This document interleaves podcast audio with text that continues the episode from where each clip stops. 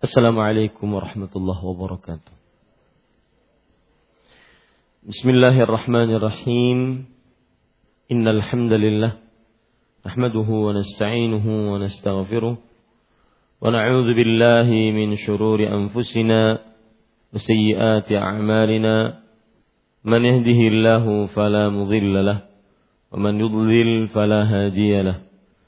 وأشهد أن لا إله إلا الله وحده لا شريك له وأشهد أن محمدا عبده ورسوله. يا أيها الذين آمنوا اتقوا الله حق تقاته ولا تموتن إلا وأنتم مسلمون. يا أيها الناس اتقوا ربكم الذي خلقكم من نفس واحدة وخلق منها زوجها وبث منهما رجالا كثيرا ونساء واتقوا الله الذي تساءلون به والأرحام إن الله كان عليكم رقيبا. يا أيها الذين آمنوا اتقوا الله وقولوا قولا سديدا يصلح لكم أعمالكم ويغفر لكم ذنوبكم ومن يطع الله ورسوله فقد فاز فوزا عظيما. أما بعد فإن أصدق الحديث كتاب الله وأحسن الهدي هدي محمد صلى الله عليه وعلى آله وسلم وشر الأمور محدثاتها وكل محدثة بدعة وكل بدعة ضلالة وكل ضلالة في النار Alhamdulillah kita bersyukur pada Allah Subhanahu wa taala pada hari ini hari Selasa setelah sholat subuh 29 27 Al-Muharram 1439 Hijriah kita duduk bersama mengkaji kembali kitab tafsir As-Sa'di yang ditulis oleh Fadilatul Syekh Al-Allamah Abdurrahman bin Nasir As-Sa'di rahimahullahu taala. Salawat dan salam semoga selalu Allah berikan kepada Nabi kita Muhammad sallallahu alaihi wa alihi wasallam, pada keluarga beliau, para sahabat serta orang-orang yang mengikuti beliau sampai hari kiamat kelak. Dengan nama-nama Allah yang husna dan sifat-sifat yang ulia, kita berdoa, Allahumma inna nas'aluka ilman nafi'an wa rizqan tayyiban wa amal mutaqabbala. Wahai Allah, sesungguhnya kami mohon kepada Engkau ilmu yang bermanfaat, rezeki yang baik dan amal yang diterima. Allahumma ati nafsi taqwaha, Allahumma ati nufusana taqwaha, wa zakkiha anta khaira man zakkaha, anta waliyuha wa maulaha. Wahai Allah, berikanlah kepada jiwa kami ketakwaannya dan sucikanlah ia. Sesungguhnya Engkau adalah sebaik-baik dan suci dan pembersih jiwa. Amin ya rabbal alamin. Para ikhwan yang dirahmati oleh Allah Subhanahu wa taala. Pada kesempatan kali ini kita membaca tafsir masih membaca tafsir surat Ali Imran ayat 83 dan sampai kepada ayat 85 insyaallah taala. Saya bacakan ayatnya. A'udzu billahi minasy syaithanir rajim. أفغير دين الله يبغون وله أسلم من في السماوات والأرض طوعا وكرها طوعا وكرها وإليه يرجعون قل آمنا بالله وما أنزل علينا وما أنزل على إبراهيم وما أنزل على إبراهيم وإسماعيل وإسحاق ويعقوب والأسباط وما أوتي موسى وما أوتي موسى وعيسى والنبيون من ربهم لا نفرق بين أحد منهم ونحن له مسلمون. ومن يبتغ غير الإسلام دينا فلن يقبل منه وهو في الآخرة من الخاسرين. Yang artinya apakah selain agama Islam kalian mencari. Dan apakah dan menyerahkan diri dan padahal menyerahkan diri seluruh yang ada di langit dan yang ada di bumi dengan taat dengan suka maupun terpaksa. Dan hanya kepada Allah lah mereka dikembalikan.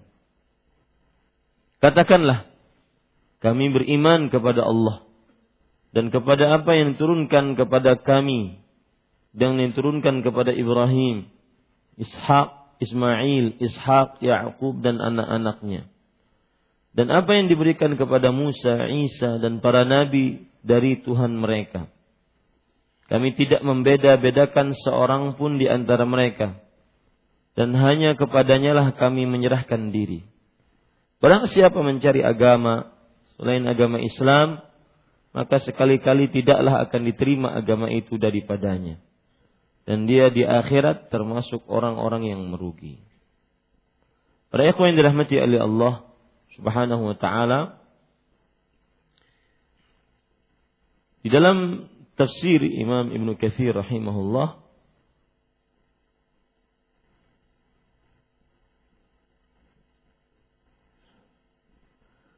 dijelaskan bahwa ketika Allah Subhanahu wa taala berfirman maka apakah mereka mencari agama yang lain dari agama Allah?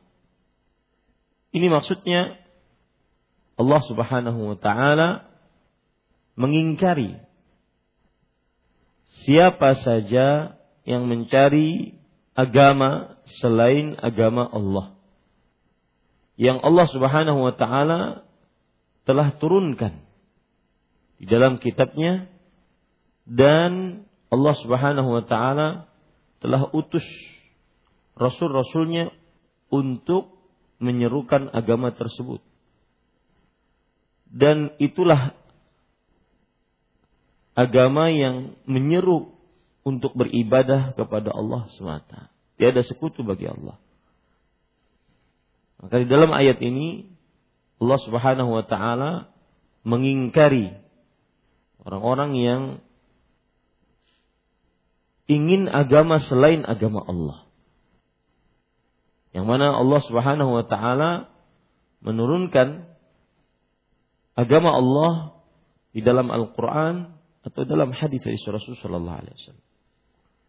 Dan agama Allah yang dimaksud di sini adalah itu beribadah hanya kepada Allah semata, tiada sekutu baginya. Beribadah hanya kepada Allah semata, Tiada sekutu bagi Allah Subhanahu wa taala.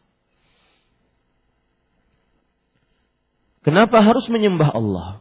Karena seluruh apa saja yang ada di langit dan di bumi, baik suka ataupun tidak suka, menyerahkan diri kepada Allah Subhanahu wa taala. Ini penyebab kenapa Allah satu-satunya yang paling berhak untuk disembah. Karena seluruh yang ada di langit dan di bumi adalah menyerahkan diri kepada Allah Subhanahu wa taala. Baik suka ataupun tidak suka. Hatta orang kafir. Sampai orang-orang yang kufur terhadap Allah Subhanahu wa taala. Mereka menyerahkan diri kepada Allah Subhanahu wa taala dalam artian yang mengatur Allah Subhanahu wa taala. Yang mencipta Allah Subhanahu wa taala yang berkuasa Allah Subhanahu wa taala. Kemudian para yang dirahmati Allah ayat ini surat Al Ali Imran ayat 83 sama dengan surat Ar-Ra'd ayat 15 dan ini adalah tafsiran yang paling utama menafsirkan Al-Quran dengan Al-Quran. Menafsirkan Al-Quran dengan Al-Quran. Sama dengan surat Ar-Ra'd ayat 15. Walillahi yasjudu man fis samawati wal ardi taw'an wa karah.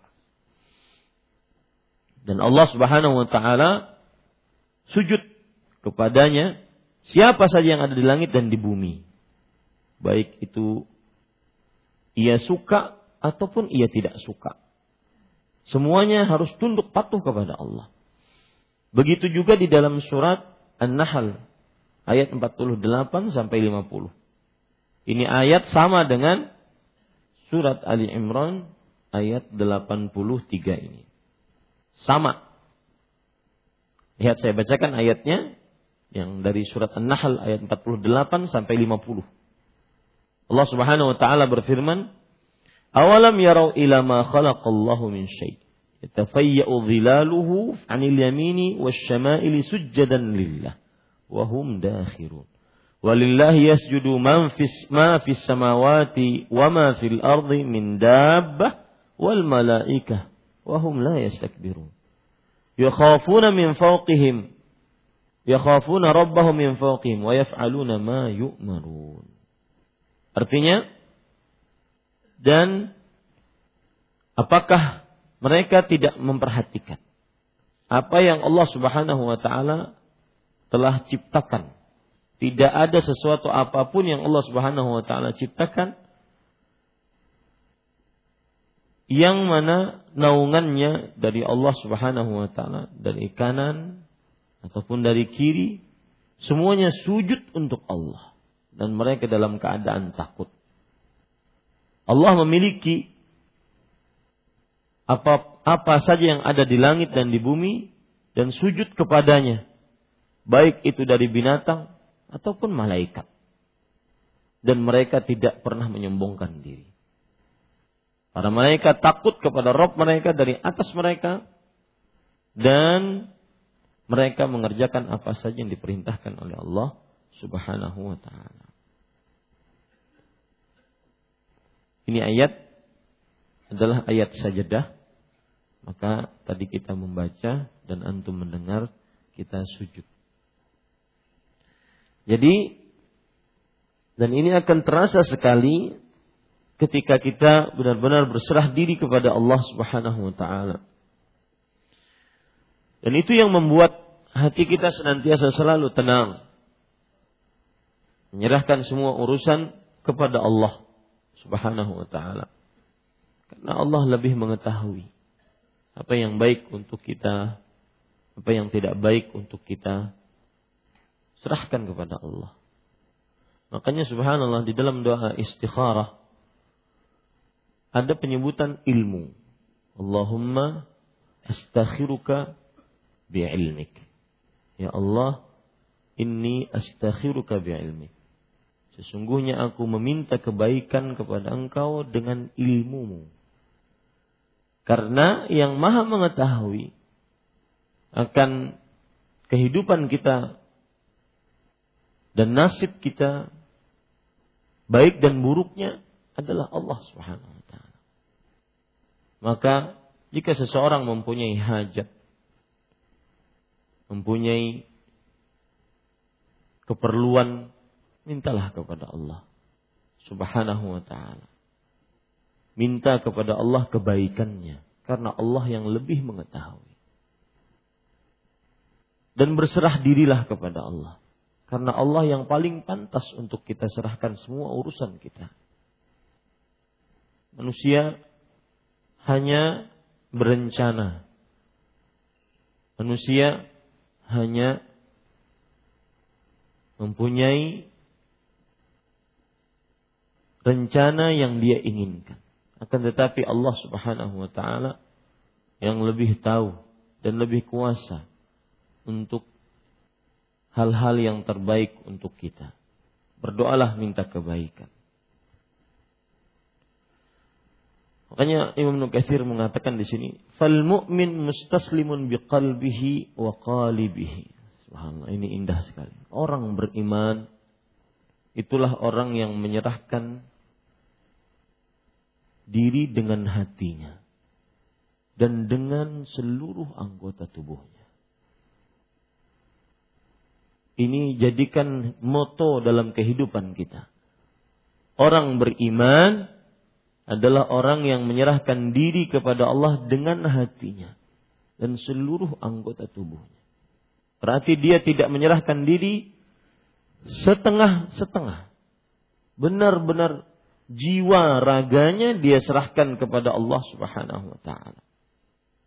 Beda dengan orang kafir, kata Imam Ibnu Katsir. Wal kafir mustaslimun lillahi karhan. Dia menyerahkan diri kepada Allah dengan terpaksa. Itu orang kafir. Artinya dia diatur oleh Allah, diberikan rezeki oleh Allah, diberikan makan, minum, kehidupan oleh Allah. Mau tidak mau dia harus menjadi hamba Allah. Tetapi menjadi hamba Allah dalam keadaan terpaksa.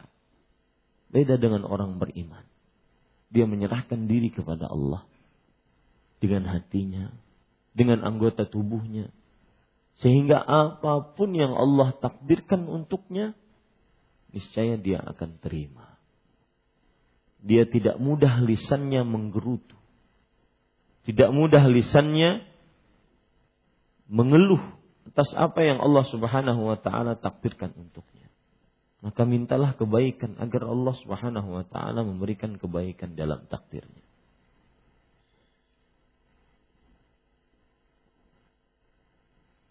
Para ikhwan yang dirahmati oleh Allah Subhanahu wa taala, ada ayat atau hadis yang disebutkan oleh Rasul Shallallahu alaihi wasallam tentang penyerahan diri ini. Dan ini hadis menarik. Lihat Rasul Shallallahu Alaihi Wasallam pernah membaca ayat ini. Walahu aslama man fis samawati wal ardi taw'an wa karhan. Maka padahal kepadanya lah berserah diri segala apa yang di langit dan di bumi, baik dengan suka maupun tidak suka. Kemudian Rasul SAW bersabda. Setelah membaca ayat ini, beliau bersabda, Amma man fis samawat. Adapun yang di langit fal malaikah. Maka merekalah para malaikat. Wa amma man fil ard, adapun yang di bumi, faman wulida 'alal Islam. Siapa yang dilahirkan di atas keislaman. Wa amma karhan faman utiya bihi min sabaya al-umam fis salasil wal aghlal. Adapun karhan yaitu tidak suka maka siapa yang diberikan kepadanya dari sabayal umam, tawanan-tawanan perang umat-umat yang diikat dengan rantai dan belenggu. Yuqaduna ilal jannah wahum karihun. Mereka ditarik ke dalam surga dalam keadaan mereka membencinya. Kemudian Rasulullah SAW bersabda, Ajibtu ajiba rabbuka min qawmin yuqaduna ilal jannah fis salasil. Rabbmu heran kepada suatu kaum yang digiring masuk ke dalam surga dalam keadaan terikat dengan rantai. Apa maksudnya ini? Para ikhwan yang dirahmati oleh Allah. Maksudnya adalah kata-kata karhan tadi. Seluruh yang ada di langit dan di bumi berserah diri kepada Allah. Baik suka maupun tidak suka. Nah, kita membicarakan kata-kata tidak suka ini. Yang ada di langit para malaikat, yang ada di bumi adalah orang yang masuk dalam agama Islam dengan hati yang tenang. Dia yang dilahirkan dalam keadaan beragama Islam, bapak ibunya muslim, kakek neneknya muslim, buyutnya muslim, kemudian dia lahir dalam keadaan muslim sampai akhirnya dia muslim. Maka ini yang menyerahkan diri kepada Allah dari manusia dalam keadaan suka. Ada orang yang menyerahkan diri kepada Allah dari manusia dalam keadaan tidak suka. Siapa mereka? Sabayal umam. Itu tawanan tawanan perang yang masuk dalam agama Islam. Ya, masuk dalam agama Islam. Tawanan-tawanan perang. Mereka masuk dalam agama Islam padahal mereka membencinya untuk masuk dalam agama Islam. Dan masuknya dalam keadaan diikat dengan rantai. Tapi akhirnya mereka masuk dalam agama Islam dan akhirnya mereka beriman. Inilah yang disebut oleh Rasulullah SAW, "Ajiba rabbuka min qaumin yadkhuluna dan yuqaduna ilal jannah bis salasin."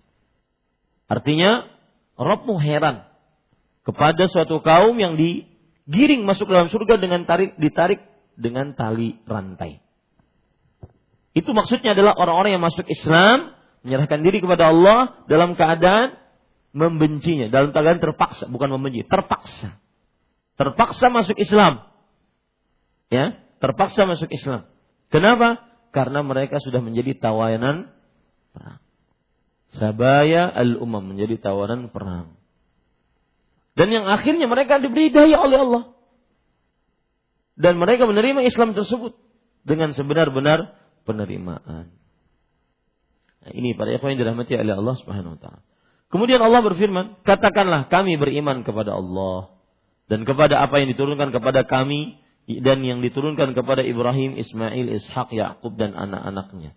Dan apa yang diberikan kepada Musa, Isa dan para nabi dari dan para nabi dari Rabb mereka." Para ikhwan yang dirahmati oleh Allah Subhanahu wa taala, ketika Allah berfirman dan katalah kami beriman kepada Allah dan kepada apa yang diturunkan kepada kami. Maksudnya kepada apa yang diturunkan kepada kami itu Al-Quran. Beriman kepada Allah dan kepada Al-Quran. Dan kepada apa yang diturunkan kepada kami dan yang diturunkan kepada Ibrahim, Ismail, Ishak, Yakub dan anak-anaknya. Itu berupa kalau kita lihat Ibrahim, Ismail, Ishak, Yakub dan anak-anaknya, ada kitab nggak mereka ini? Nggak ada. Tetapi ada suhuf. Ada lembaran-lembaran. Ya, makanya dalam tafsir Imam Nukathir disebutkan minas suhufil wal, wahyi. Itu berupa lembaran-lembaran dan wahyu dari Allah Subhanahu wa taala. Wal asbat dan anak-anaknya. Di sini disebutkan anak-anaknya. Anak-anaknya yang dimaksud anak-anaknya di sini adalah anak-anak Yakub yang berjumlah berapa? 12.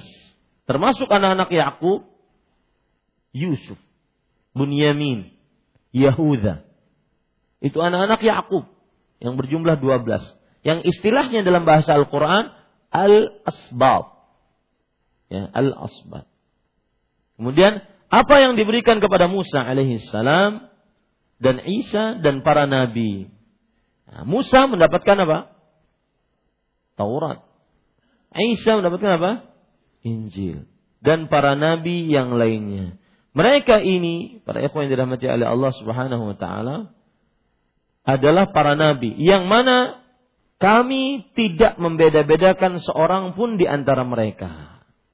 Seluruh nabi-nabi tersebut kita wajib mempercayainya bahwa mereka adalah para nabi. Kita tidak boleh membeda-bedakan satu dengan yang lainnya. Kemudian Allah Subhanahu wa taala berfirman dan hanya kepadalah kepadanya lah kami menyerahkan diri. Baik.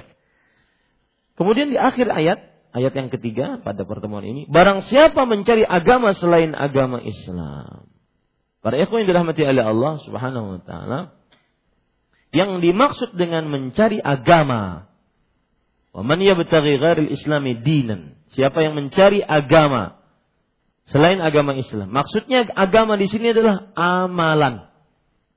Maksudnya agama di sini adalah amalan. Barang siapa beramal selain amalan Islam, maka sekali-kali tidak akan diterima amalnya. Dan dia termasuk orang-orang yang merugi. Persis seperti perbuatan bid'ah.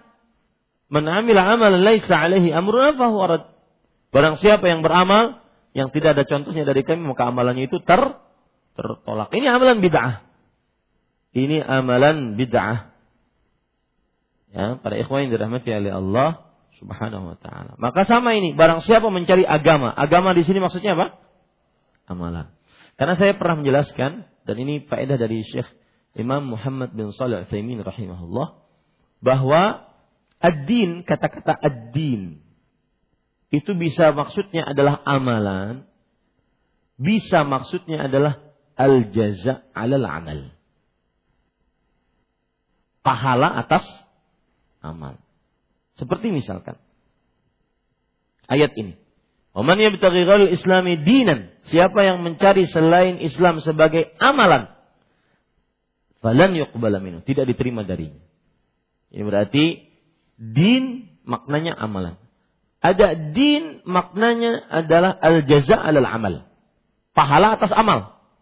Seperti misalkan firman Allah, Maliki middin. Raja pada hari pembalasan. Lihat, pahala atas amal, ganjaran atas amal. Paham ini para ikhwah? Dirahmati oleh Allah Subhanahu wa taala. Baik. Di sana ada makna yang ketiga, ad-din yaitu ma ya'taqiduhu al-qalbu. Sesuatu yang diyakini oleh hati, yaitu agama.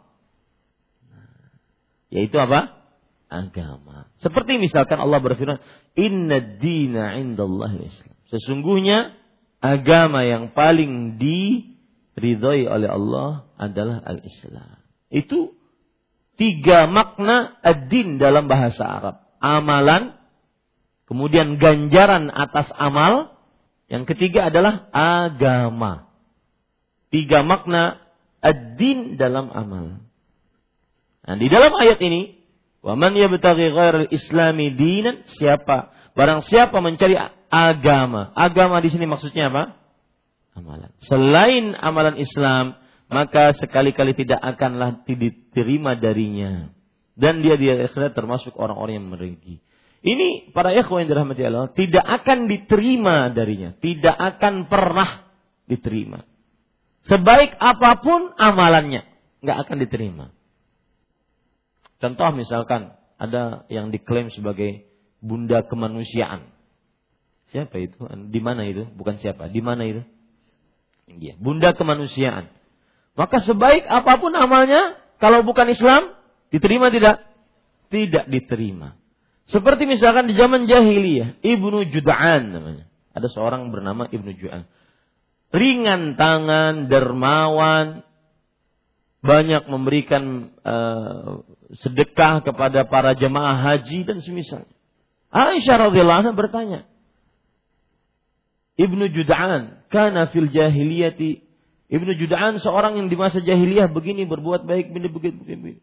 Apakah diampuni oleh Allah? Maka kata Rasulullah la. La. Sesungguhnya tidak. Sesungguhnya dia tidak pernah berdoa kepada Allah, Rabbighfirli khati'ati yaumiddin. Ya Allah, ampuni dosa-dosaku pada hari pembalasan. Kenapa dia tidak ber, ber, beriman kepada Allah Subhanahu wa taala? Jadi sebaik apa pun amal, maka harus syaratnya Islam. Jika tidak Islam, tidak akan pernah diterima. Meskipun keluar banyak keringat, keluar banyak harta, keluar keluar keluar tidak pengorbanan harta nyawa tidak akan diterima tanpa Islam.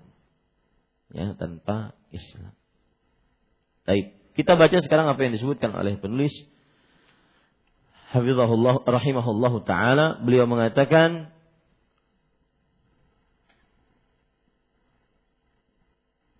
قد تقدم في سورة البقرة أن هذه الأصول التي هي من أصول, أصول التي أن هذه الأصول التي هي أصول الإيمان التي أمر الله بها هذه الأمة قد اتفقت عليها الكتب والرسل. Telah berlalu pada surat Al-Baqarah bahwa dasar-dasar ini yang merupakan pokok-pokok keimanan yang diperintahkan oleh Allah kepada umat ini telah disepakati oleh kitab-kitab dan rasulnya. Apa maksudnya? Maksudnya adalah ajaran yang mengajarkan percaya kepada seluruh nabi. Ya, Ajaran yang mengajarkan menyerahkan diri kepada Allah, mentauhidkannya, menjadikan ibadah hanya untuk Allah dan mempercayai seluruh nabi dengan kitab-kitabnya. Ini adalah sudah dijelaskan dalam surah Al-Baqarah. Itu adalah pokok dasar keimanan. Yang mana tidak akan diterima amal apa pun kecuali dengan dasar itu.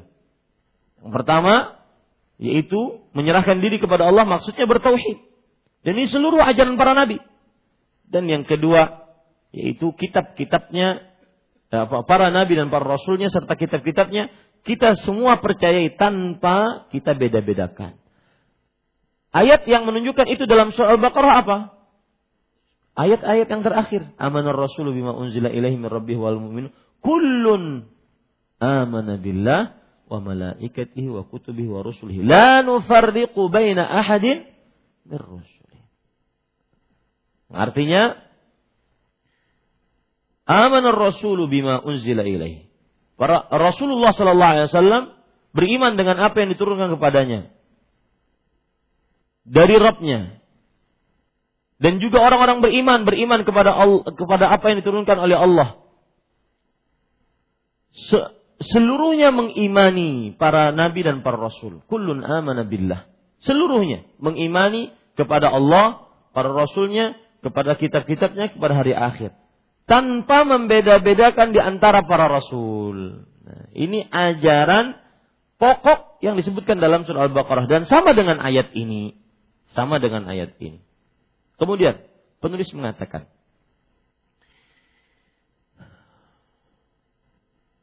wa annaha hiya al-gharadul muwajjah likulli ahad. Wa annaha hiya din al-Islam wal din wal Islamul hakiki.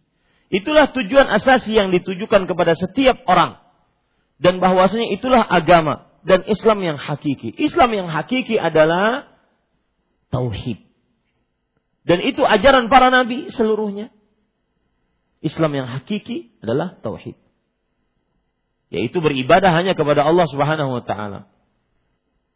Kemudian penulis mengatakan, "Wa anna man yabtagha ghairaha fa'amilahu fa'amaluhu mardudun wa laysa lahu dinun ya'ulu alaih."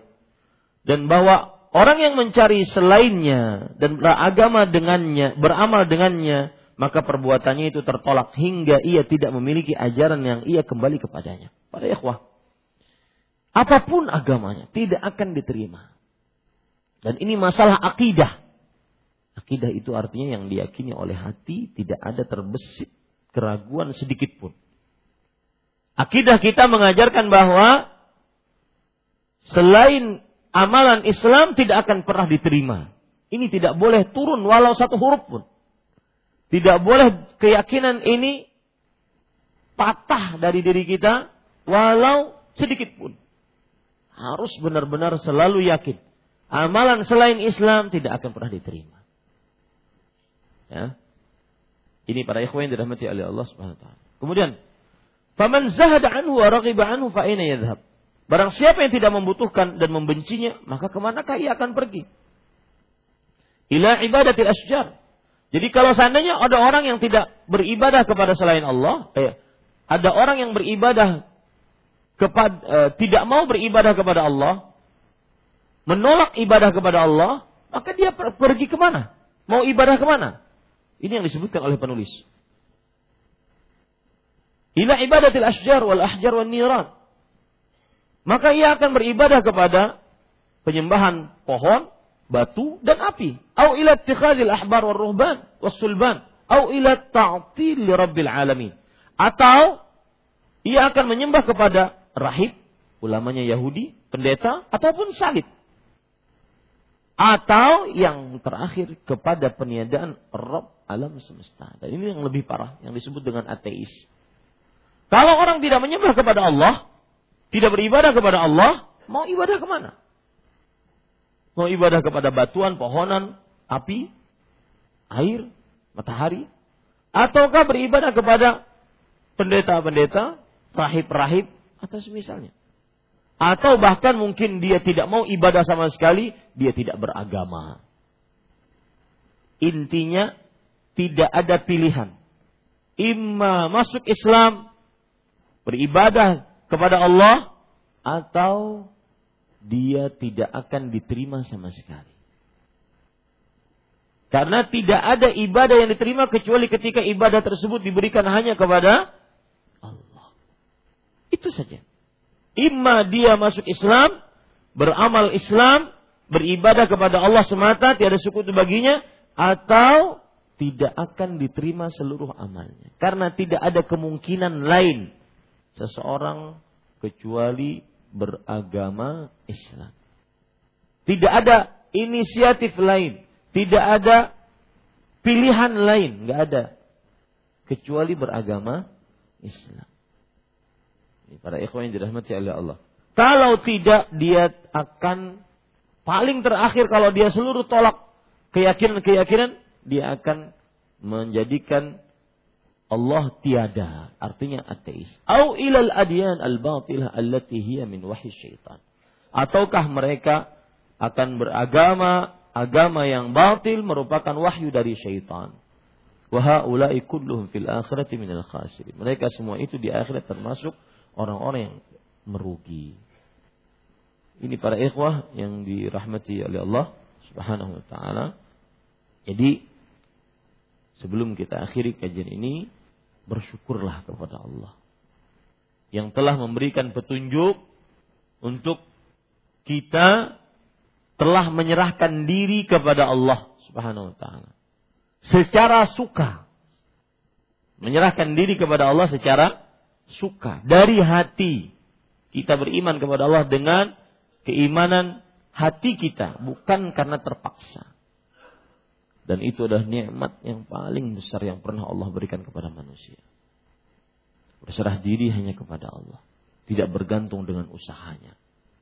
Berserah diri hanya kepada Allah, tidak bergantung dengan usahanya. Itu nikmat yang paling terbesar. Maka siapa saja hamba yang menginginkan sesuatu, berserah dirilah kepada Allah Subhanahu wa taala. Ada pepatah Arab menarik. Beliau pepatah Arab itu berbunyi begini.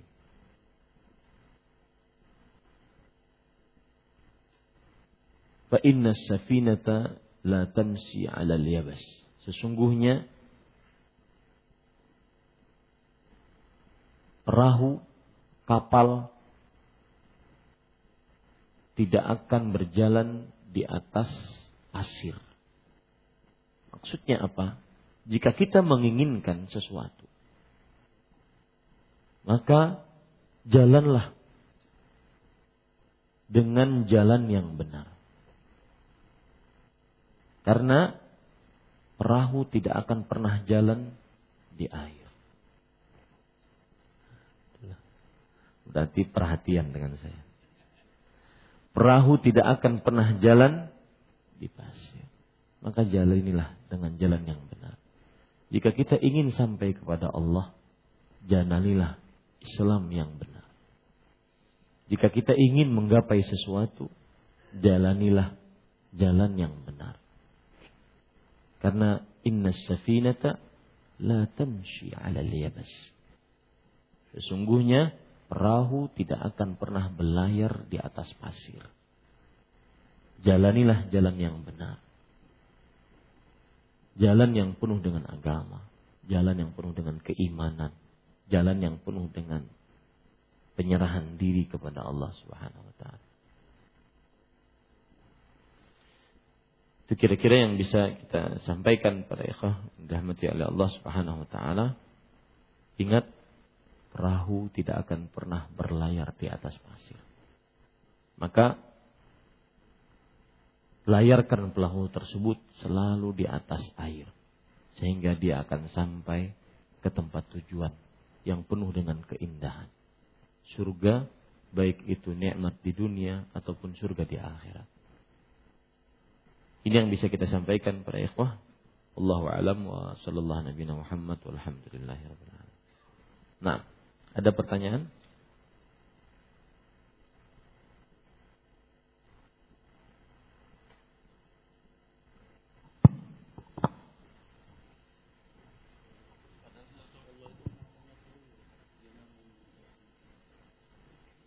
Yang mana tadi?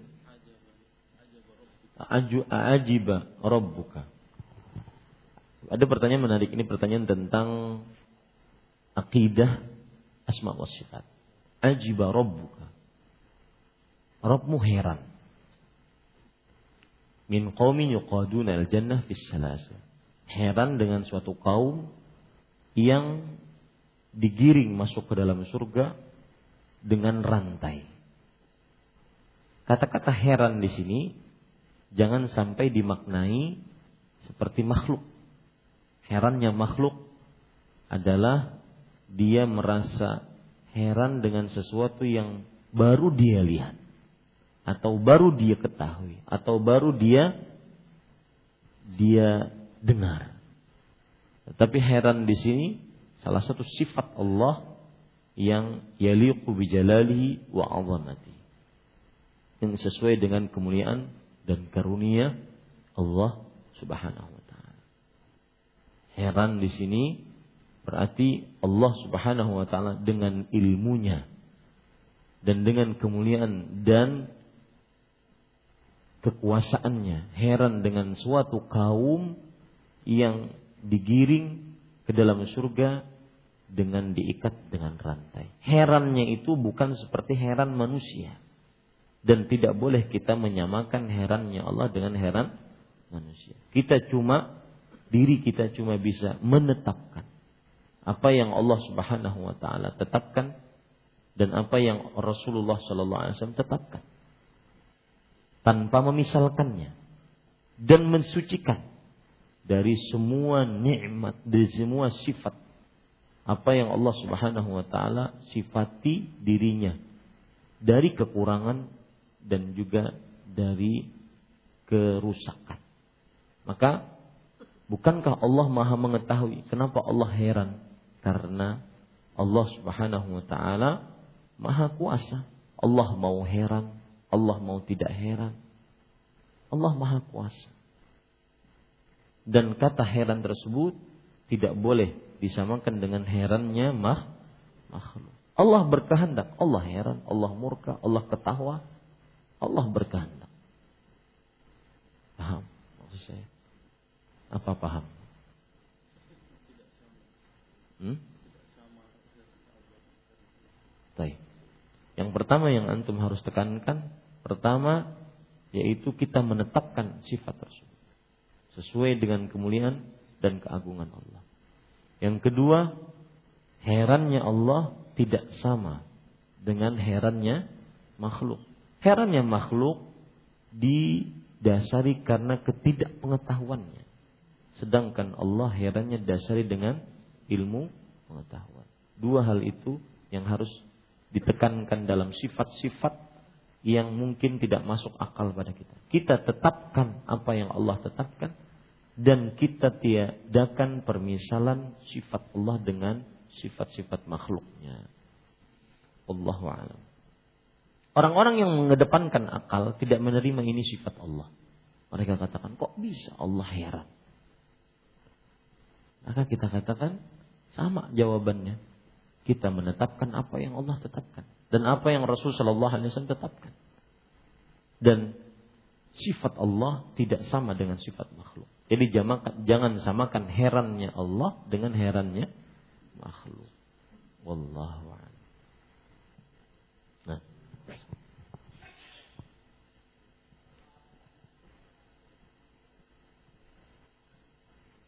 Iya. Gini, ini bagus pertanyaannya. Beliau bertanya, apakah bid'ah termasuk dari ayat ini? Waman yabtaghi al islami dinan fal yuqbal min wa fil akhirati min khasirin. Imam Ibnu Katsir mengatakan iya. Beliau menyebutkan hadis, siapa yang beramal selain Islam maka tidak akan diterima darinya, maka amalannya akan tertolak. Maka termasuk di dalam ayat ini perbuatan bid'ah. Siapa yang beramal dengan amalan selain Islam, maka tidak akan pernah diterima darinya. Dan dia di akhirat termasuk orang-orang yang yang merugi. Nah, ada yang lain? Ibu-ibu? Nah. Pesan paling penting bagi ini para ikhwan yang dirahmati oleh Allah Subhanahu wa taala yaitu yang saya sebutkan tadi bahwa ada pepatah Arab yang mengatakan tentang menggapai keinginan. Bahwa orang yang ingin menggapai keinginan maka dia senantiasa harus berjalan di jalan yang menunjukkan kepada keinginan tersebut. Dan ini disebutkan di dalam kitab Bustanul Wa'idhin yang ditulis oleh Ibnul Jauzi. Beliau mengatakan, Tarjun najata walam tasluk masalikaha. Inna safinata la tajri ala liyabas. Engkau menginginkan keselamatan. Tapi engkau tidak jalan di atas jalan keselamatan. Sesungguhnya perahu tidak akan berlayar di atas daratan. Perahu tidak akan berlayar di atas daratan. Terjun najata walam tasluk masalika. Engkau menginginkan keselamatan, tetapi engkau tidak menjalaninya. Ingin selamat di akhirat, tapi tidak jalan Islam. Maka sesungguhnya keselamatan tidak akan didapat dari selain Islam. Perahu tidak akan berlayar di daratan. Ingin menggapai sesuatu tetapi tidak menjalani jalan sesuatu tersebut. Sesungguhnya tidak akan pernah dapat, dapat sesuatu tersebut. Ingin menggapai keinginan tapi tidak pernah menyediakan sarana-sarana untuk menggapai keinginan tersebut. Maka tidak akan pernah dapat keinginan tersebut. Maka para ikhwan yang dirahmati oleh Allah berserah dirilah kepada Allah. Semoga semua keinginan baik akan didapat bagi siapa yang menginginkannya. Yang bisa kita sampaikan subhanakallah bihamdik an la ilaha illa anta astaghfiruka wa atubu ilaik. Wassalamualaikum warahmatullahi wabarakatuh.